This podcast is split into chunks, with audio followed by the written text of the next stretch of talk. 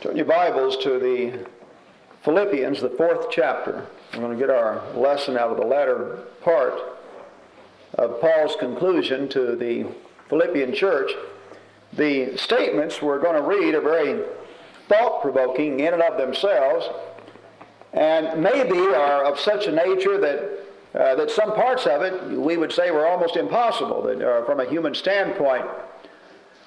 And what makes us think different and realize and understand different is when we take into consideration the person that spoke it and where he's speaking it from.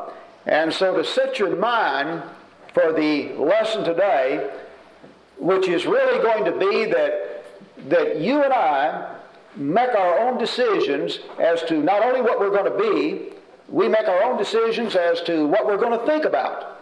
Uh, whether we're going to be depressed, whether we're going to be optimistic, uh, whether we're going to be positive, whether we're going to be a zealous individual or not, all of this revolves around simple decisions that we make in our mind and that, that we can actually control our mind. We can walk around with anxieties and fears. We can walk around depressed and down. Or we can walk around positive and, and upbeat and without the anxieties and, and without the fears. And, and all of it is a, a simple choice, just a very simple decision that any one of us can make in our own mind. In fact, to set the stage for it, uh, we can see the parts of these truths in many ways in our experience with life. How many times in a working situation or in a catastrophe situation or in a situation with the church or whatever, have you gone through events in your life where as a result of those events, there would be some people that were down and depressed, but yet through those events, there were all those, those individuals, and I grant you in the minority, who could be upbeat and positive. Uh, haven't you had the experience of visiting the hospital? And two individuals uh, experiencing a similar thing, whether it's an operation for cancer or heart or whatever it is, and one person have a tremendously different attitude uh, than other people have. I remember, for example, just sitting here and I look at Nellie and Sherwood, and when I visited them in the hospital, and Sherwood was having a, I shouldn't say Nellie, I meant Nellie, his mother is who I'm thinking about. Nellie's triggered it. But when I visited Sherwood, and when I visited Mary Overturf, when they, they, were in the hospital and was something extremely serious and life-threatening, in fact, uh, uh, Mary lost her life with her disease, but yet their attitude uh, under all that situation was very positive, very upbeat, very confident, uh, very assured of themselves, and in so many ways, totally different than attitudes I have experienced. I have visited people who, did, who were sick and had some negative things happen to them, but really were not in a life threatening situation. And although their situation was not as bad, they were not able to have the kind of attitude and the, the feel towards the whole situation that, that Sherwood and Mary did. So there's a, there's a difference there. We experience that all the time. You go to the funeral home, you go to the hospitals, you deal with families, you have things happen in your own life, and sometimes the, these individuals, or you and I may be one of those individuals every now and then, who are down, or who are depressed, or who are negative, often want to leave the impression, well, I have no other choice. If what had happened to me has happened to you, you would be in the same condition. You would be just as tense, you would be just as anxious, you would have just as many anxieties, you would be just as negative, you would be just, just as depressed. Well, there may be some uh, conciliation to the minds of these people in thinking that way, but that's simply not so. But all through life, there are those people who are able to experience the worst that life can throw at them and have a positive, upbeat, confident type attitude. And there are those individuals that can actually experience less than the worst and have a very defeated, down, and depressed attitude as a result of it. Uh, it's the same with our temperament when it comes to, to getting mad and blowing up. We all know that you can have two equal situations, and one person just blow up and, and just explode, and another person handle it in a completely different way, and yet they're dealing with exactly the same situation. So obviously there are things that, that we do in our mind that makes us the way that we are. And I believe Paul gives us a, a real key here and a real idea as to improve ourselves and be the way that, that we've complimented others in the way that we'd like to be. Now, to fully appreciate what is said here, let's look at the man. As Paul sits down and writes this letter, he's not in a comfortable building. Uh, he is not in a state of freedom. He's not in good health. Paul's in jail. And uh, the Roman people, uh, the, the, whether they're citizens or otherwise, that were in jail in, in Paul's day, would have been astounded that in our society people can in jail can protest if the color TV is not big enough or if, or if the commode's not sitting in the right place or something like that. They didn't have those services.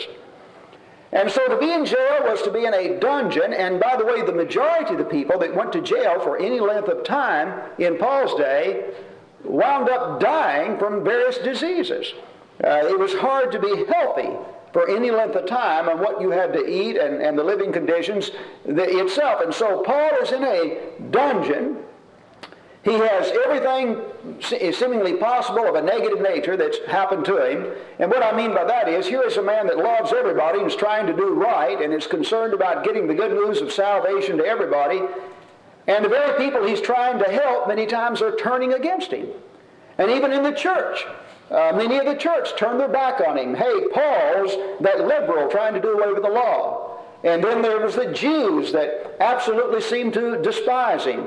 And there were the idolatrous people that hated what he was doing to their trade uh, in, the, in the sale of their merchandise. And so he finds himself in jail, trying to do good, and yet has made all of these enemies. Well, then to complicate it and make it worse, Paul was not a healthy person. Uh, and his physical health was of such a nature that he had actually petitioned God on three different times that, that God might relieve him of this, and, and God didn't.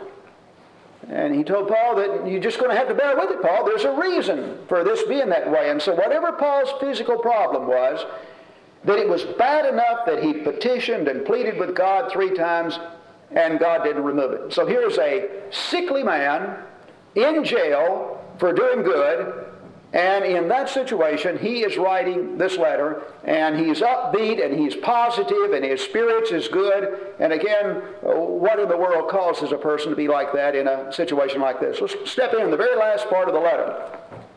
Verse 4. Rejoice in the Lord always. I will say again, rejoice. Let your gentleness be evident to all. The Lord is near. Do not be anxious about anything, but in everything, by prayer and petition, with thanksgiving, present your request to God. And the peace of God that transcends all understanding will guard your hearts and minds in Christ Jesus. Okay, let's read it again. The man in jail who is physically sick, who is going to be executed in just a few years, Rejoice in the Lord always. I will say it again. Rejoice. Let your gentleness be evident to all. The Lord is near. Do not be anxious about anything, but in everything, by prayer and petition, with thanksgiving, present your requests to God. Okay, what's the result? Don't be anxious, rejoice. But Present your request to God, and the peace of God, which transcends all understanding, will guard your hearts and your minds in Christ Jesus. Notice, what is it that guards your hearts? What is it that, that causes you to, to have a peace of mind that transcends all understanding? Your knowledge of God and, and the relationship that you have with the Lord. And your knowledge that the Lord is near. Now, in the fullest sense that Paul was using that in, in this context, it's really not important. The point is, the Lord is near. And so this knowledge that the Lord is near, that you have a relationship to Him, that you're right in your relationship, here you are with the remission of your sins, the hope of eternal life, knowing that if you die, you, you have eternal life, knowing that whatever wrong is going on in this world, God is in control. The one you serve is in control. Uh, he owns the entire world. Knowing that whatever disease you may have in your body, or whatever negative thing that's happening, is part of a program that God allows and uses. Diseases, death, originated with God. And they came about because of man's sin, and the purpose was to motivate man to think and to seek and to inquire concerning his spiritual condition and why things are this way. And the reason that God allows all the consequences of sin is so that we can look at those consequences and begin to appreciate how right and perfect God's law is, and then to have a desire to do it. And so, if the end result of what is going on in the East, wherever something like that is going on, if the end result is that people become more concerned about the relationship with God, they have a desire to seek after truth, they begin to think of the possibility of, of eternal life, and they begin to think in all those directions, and what we're looking at is a great negative, is something positive. So this is why that a Christian can live in a world and in a situation that if he were not a Christian would cause him to be down, depressed, and totally, totally without any hope. But because of a knowledge that he has in his mind and an understanding that, that I don't have to be anxious about the things of this life, God is listening to me. I don't need to pay a psychiatrist $50 an hour. Why in the world waste $50 an hour or $100 an hour, whatever they charge on a psychiatrist, when the creator of the universe is as close to my, as my heart and I can talk to him? And why spend my time or pay $100 an hour for the advice of someone when I've got a book here where the men that wrote it were so guided by the Holy Spirit that the writers literally refer to it as God breathed. But it's given to me in such a way that I can validate that. I can read the predictions and their fulfillment. I can see the evidence for the resurrection of Christ and all of those other evidences there. And so if I've got a God breathed book that I can get information from, and if I can speak to the creator of the universe, and if as a result of this book I can have an understanding that other people do not have concerning disease and sickness. In other words, I can have cancer like anybody else. But as a Christian, I can have a different understanding of that. You see, as Christians, we do not lay up for ourselves treasure on earth where moth and, moth and rust corrupt and where thieves break through and steal. We, we know that this body is going the way of the earth. We know that. The body will return to the dust, but we know something else the spirit will return to God who gave it. And that spirit will return to God as one, if we're in him, who has the remission of sins and has eternal life because in this life we have repented of our sins and embraced the salvation that we have in Christ. And so the result of all of that knowledge, the knowledge of salvation by grace through faith, the knowledge of God's providential care, the knowledge that God causes all things to work together for the good of those that love Him.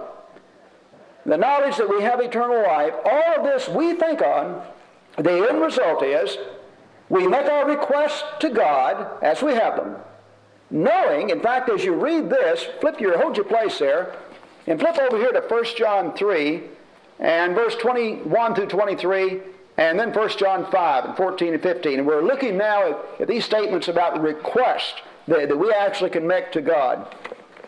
In 1 John 3, and beginning with verse 21, Dear friends, if our heart does not condemn us, we have confidence before God and receive from Him anything we ask because we obey His commands and do what pleases Him. And this is His command to believe in the name of His Son, Jesus Christ, and to love one another as He has commanded us. So he says, if you can look into your own heart and your conscience doesn't condemn you, your conscience doesn't condemn you because you can honestly say, I love God I love my fellow man. I desire to do the will of God. Therefore, my conscience doesn't condemn me. Then he says, you can, you can obey his commands. This is his command, etc. You can go to God in prayer and ask, and you will receive. Okay, now, moving over to the fifth chapter, and beginning with verse 14. This is the confidence that we have in approaching God. If we ask anything according to his will, he hears us. And if we know that he hears us, whatever we ask, we know that we have what we ask of him. Okay, turn back to your main text. What has he said here? That if you're laying there with cancer or a heart problem or whatever it may be, that just because you're keeping the commands of God and, and your conscience is clear and your heart doesn't condemn you, that then you can make a request to God and whammo, you won't have cancer and or whatever the problem. He didn't say that, did he? He didn't say that any more than he, than he said to his own son when he prayed in the Garden of Gethsemane and said, Father, if possible, take this from me, but nevertheless not my will, but thine be done. What he said is that we can make request. And if that request is in keeping with God's will, you'll have that request. We don't want God to always give us exactly what we ask for any more than we want a parent. What would you think of the parent that gave the child everything it asked for? It wouldn't be much of a parent, would he? In fact, what the end result is something we call spoiled, right? A spoiled child is somebody that the parent gives everything they want and they don't say no. The parent knows better. The parent knows that the child sometimes wants something that's not really in his best interest. The parent knows that something that is difficult is sometimes what is best. So when we make our petition to God, we make it with the attitude of, hey, thank God He is wiser than we are. We don't always know what we want. We think we do sometimes. And so we make our request to God knowing that if that request is in keeping with God's will, then that will be answered and we'll have our petition. But we know something else. If God says no, then we can be comforted in that we know that that request was not in keeping with God's will and we shouldn't want it. Because the end result may be something that's very negative from a spiritual standpoint. And so Paul says, knowing this, you and I can go through life with our attitude of prayer towards God, knowing that we're in communion with Him, the relationship that we have through Christ. If you can look into your own heart, notice the condition there. If you can look into your own heart and your heart does not condemn you, you have a good conscience. You can honestly say, I love God, I love my fellow man, I am seeking to do the will of God to the best of my ability. That's what I want. If you can say that, then your conscience doesn't condemn you. You feel good. You can approach God in confidence and know that every request you make, if it's in keeping with God's will, He hears you. The one He says no, it's for your best interest. He's saying no. And so you're in a relationship like a child is, only your parent is an absolutely perfect parent. The end result of this knowledge, He says, is you and I don't have to go through life being anxious Show me a Christian, whoever they may be, or me or you or anybody at any time in our life, that is going through life full of anxiety and anxiousness and allowing that to destroy a quality of life here. And I'll show you a Christian who either doesn't understand what he has in his relationship with God or doesn't believe it, or who maybe does understand it and does believe it, but who is not living in keeping with God's will, and therefore he doesn't feel good, or she, because when he looks into his heart, his own heart condemns him, because he's not doing what he knows is right before God. So all three conditions are important. Be able to look into your own heart and know that you're, that you're doing to the best of your ability what is pleasing to God, and then have this understanding that he gives us here and then the confidence that you can have in prayer and knowing all of this, you can have a peace of God that he said transcends understanding. And what he is saying there is people who do not have that understanding will not understand your peace of mind. What pagan guarding Paul at this time could have understood his attitude. Writing a letter telling people to rejoice, all positive, all upbeat. There's no way any Roman pagan could have understood Paul. Now, hold your place there. Flip over here to Acts, the 16th chapter. Notice again to show you that Paul preaches and he practices what he, what he preaches in this area. Beginning in verse 25. About midnight, Paul and Silas, wait a minute, let's back up to verse 22. The crowd joined in the attack against Paul and Silas, and the magistrates ordered them to be stripped and beaten. And after they had been severely flogged, they were thrown into prison, and the jailer was commanded to guard them carefully. Upon receiving such orders, he put them in the inner cell and fastened their feet in stocks. Okay. You're preaching, if you're Paul, has just got you thrown in jail again. Paul met a lot of jailers in his day. His feet are in stocks. So he's not in a very comfortable situation. He's just been thrown in jail for doing exactly what the Lord told him to do. Now let's see, Paul. Verse 25. About midnight, Paul and Silas were praying and singing hymns to God. And the other prisoners were listening to them. Probably thought they were crazy. Suddenly there was, and now we begin to really think. Suddenly, notice first, Paul is praying and singing. Keep in mind before we get down to the jailer, he's got Paul in stocks. And here's this guy in stocks, and he knows Paul's been preaching about Christ and salvation in Christ. And Paul is in jail singing and praying. And so the jailer hears the man praying, and he hears him singing, and he knows what he's been preaching. Can you imagine what went through his mind now? Suddenly there was a violent earthquake, and the foundations of the prison were shaken. At once all the prison doors flew open, and everybody's chains came loose. The jailer woke up. When he saw the prison doors open, he drew his sword and was about to kill himself. He thought the prisoners had escaped. Paul shouted, don't harm yourself. We're all here. The jailer called for lights, rushed in, and fell trembling before Paul and Silas. He then brought them out and asked, Sirs, what must I do to be saved? They replied, Believe in the Lord Jesus, and you will be saved, you and your household. Then they spoke the word of the Lord to him and to all the others in his house. At that hour of the night, the jailer took them and washed their wounds, and immediately he and all his family were baptized. The jailer then brought them back to the house, set a meal before them, and was filled with joy because he had come to believe in God. Now come over here back to our place in Philippians 4. Paul is writing to the church at Philippi. The church at Philippi had its birth when Paul got thrown in jail at Philippi for preaching the gospel.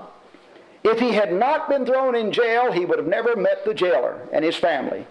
The end result of his being thrown in jail is that he winds up converting the jailer and his family. The church has its birth in Philippi, and of all the letters that Paul writes, the only church that he seems to be just about 100% satisfied with is the Philippian church. When other churches would have nothing to do in supporting Paul, the Philippian church would send time and time again to his needs. Okay, so here's Paul making this statement to you and I, but he practices what he preaches. And so he's not anxious, he's not full of anxiety.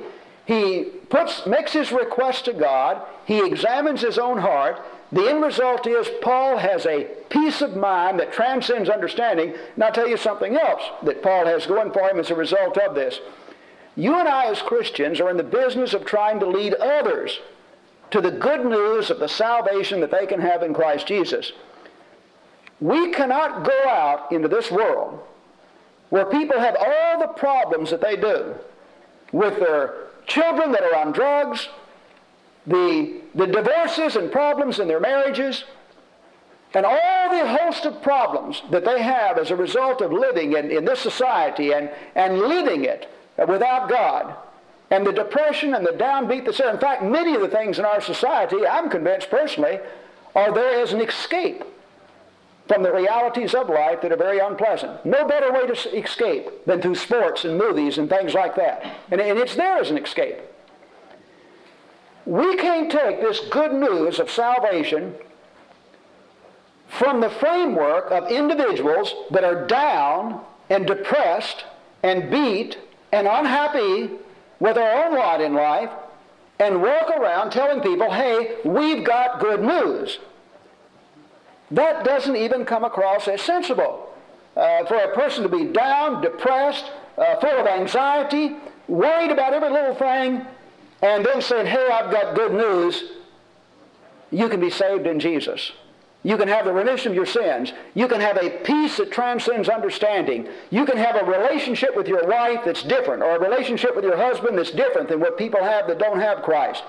In a world that is having a lot of problems with their young, you can actually bring your children up in the nurture and admonition of the Lord and send them out without the fear of drugs and alcohol and, and all the other problems that, that other people have as a result of bringing them up in, in that way. That you can have a totally different frame of mind. We can't take that message unless it's obvious that we've got it. Paul took it because he had it. He's in jail and he's singing and praying. The end result is he converts the jailer and his family. Okay, let's go. Now, what further? Notice what we said to start with.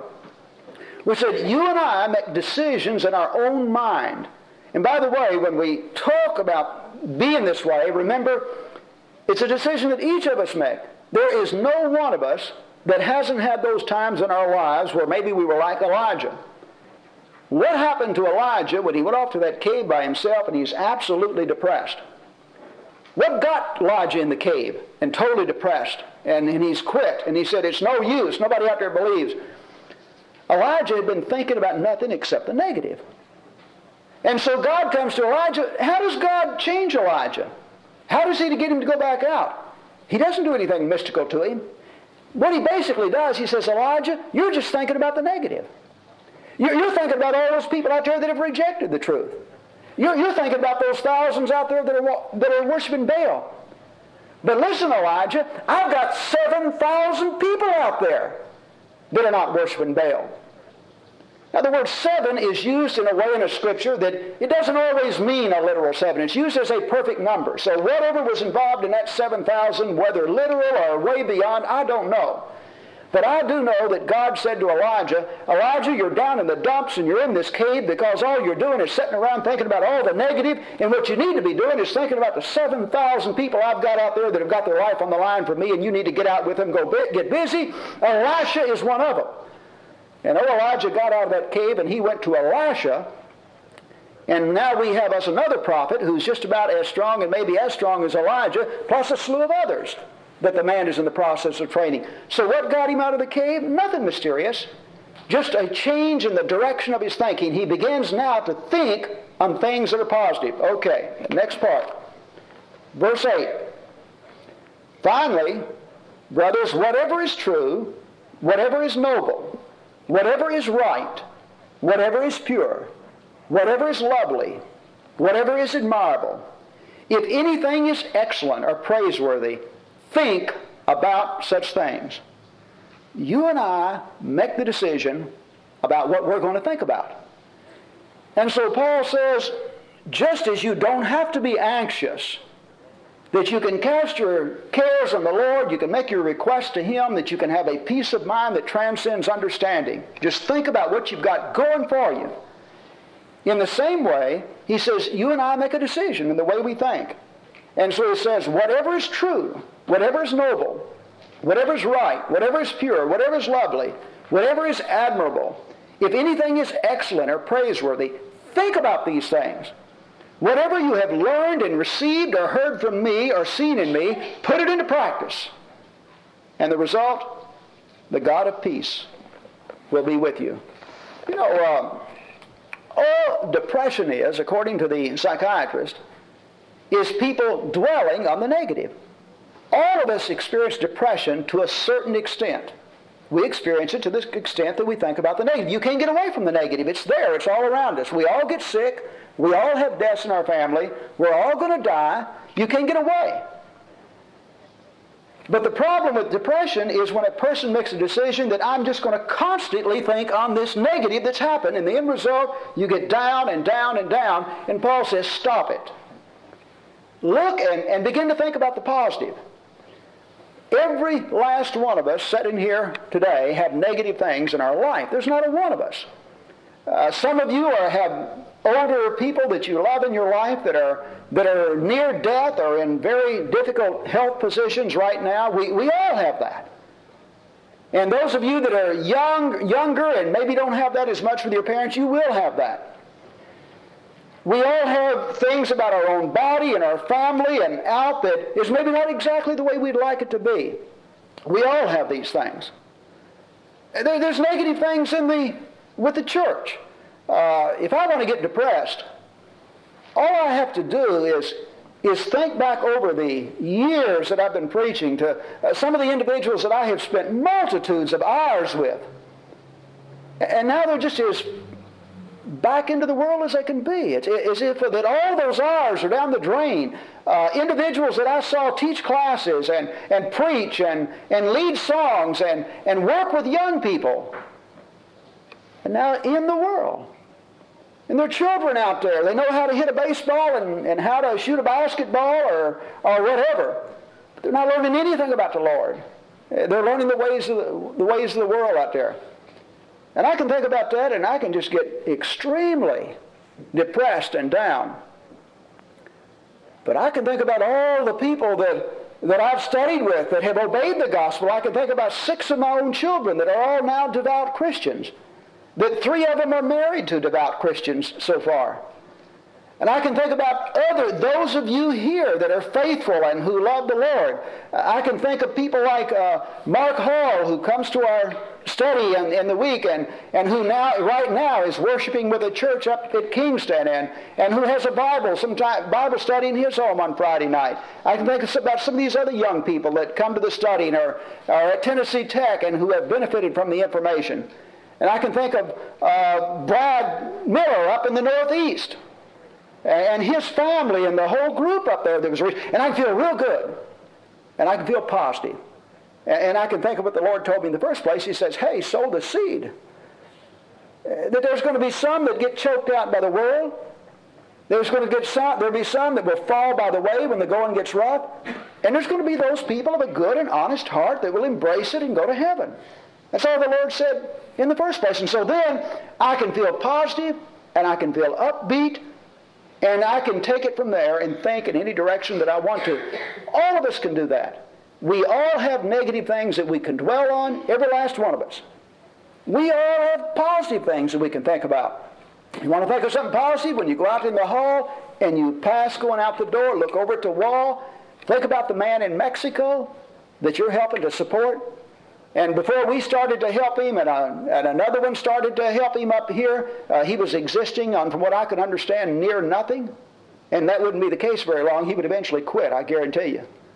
And now he's there and he's doing it full time. Uh, think about John Clayton and the work that he's doing, and, and you're helping to support him. Uh, think about the man in Pennsylvania. Just got a letter from him this week, by the way. And since January, he's had a part in baptizing nine people in the church up there. He's a full-time personal work individual up there. And they've baptized nine people since January. Think about him. Think about anything else that we've had a part in that, that's good. And so we can be upbeat, we can be positive, and we can feel good about ourselves, and we can have a peace that transcends understanding. And you and I make the decision the way we're going to think. Remember, number one, the negative happens to all of us. You don't get the, John the Baptist got his head cut off, Jesus was executed. Paul's going to be executed. Peter was executed. John writes Revelation, having been banished to the Isle of Patmos for his preaching. The other, other apostles are all killed. The prophets were beaten and destroyed and, and sawed in two. We read in Hebrews, the 11th chapter. We don't get out of this world without taking our bruises along the way. But it's all there because of sin, not because God wants it. God loves us. He gave Jesus to die for us. He gave Jesus to give us a perfect example of what life looks like when it's lived in compliance with the will of God. He has provided us with a situation where we can be saved even though we know we don't deserve it. Sometimes when I think of some that have gone by the wayside here. And then I think of some of you and I think, thank to God, at least I hope now, that we all have an understanding of salvation to realize that salvation does not depend on your being the best person around. It doesn't depend on your being perfectly right on every little detail. It doesn't depend on you dying on your good day. Salvation depends on your trust in the atoning sacrifice of Jesus and your willingness to repent of your sins. And God is patient and loving and kind and understanding, and He'll be with us all the way. We'll never be perfect. But as long as we're maturing and developing and growing, God is patient, He's with us, and you can live every day confident that you have eternal life, the remission of your sins, and you have it all as a free gift of God in Christ Jesus. And along the way, the frame of mind that we have about death and sickness and all the problems of life is in reality up to us. We choose what we're going to think on. We can think about the positive and the pure and the good and the holy. We can think about the relationship that we have with God. We can think about the good that we need to be doing in the world. And we can be positive, upbeat people that'll be actually healthier as a result and all the time confident of eternal life. We can have better marriages. We can do better with our children. We can be an example in the world. It's all up to you and I in our desire to embrace the information, put it into practice, think in the way God asks us to, cast our anxieties on Him, and make our request, knowing that all that are in keeping with His will, that He'll answer, and the one He says no to, it's for our good that He said no. Let's conclude our study for this morning. If anybody is among us that is in any way subject to the good news of salvation in Jesus, and desires to respond, we give you that opportunity as together we stand and sing.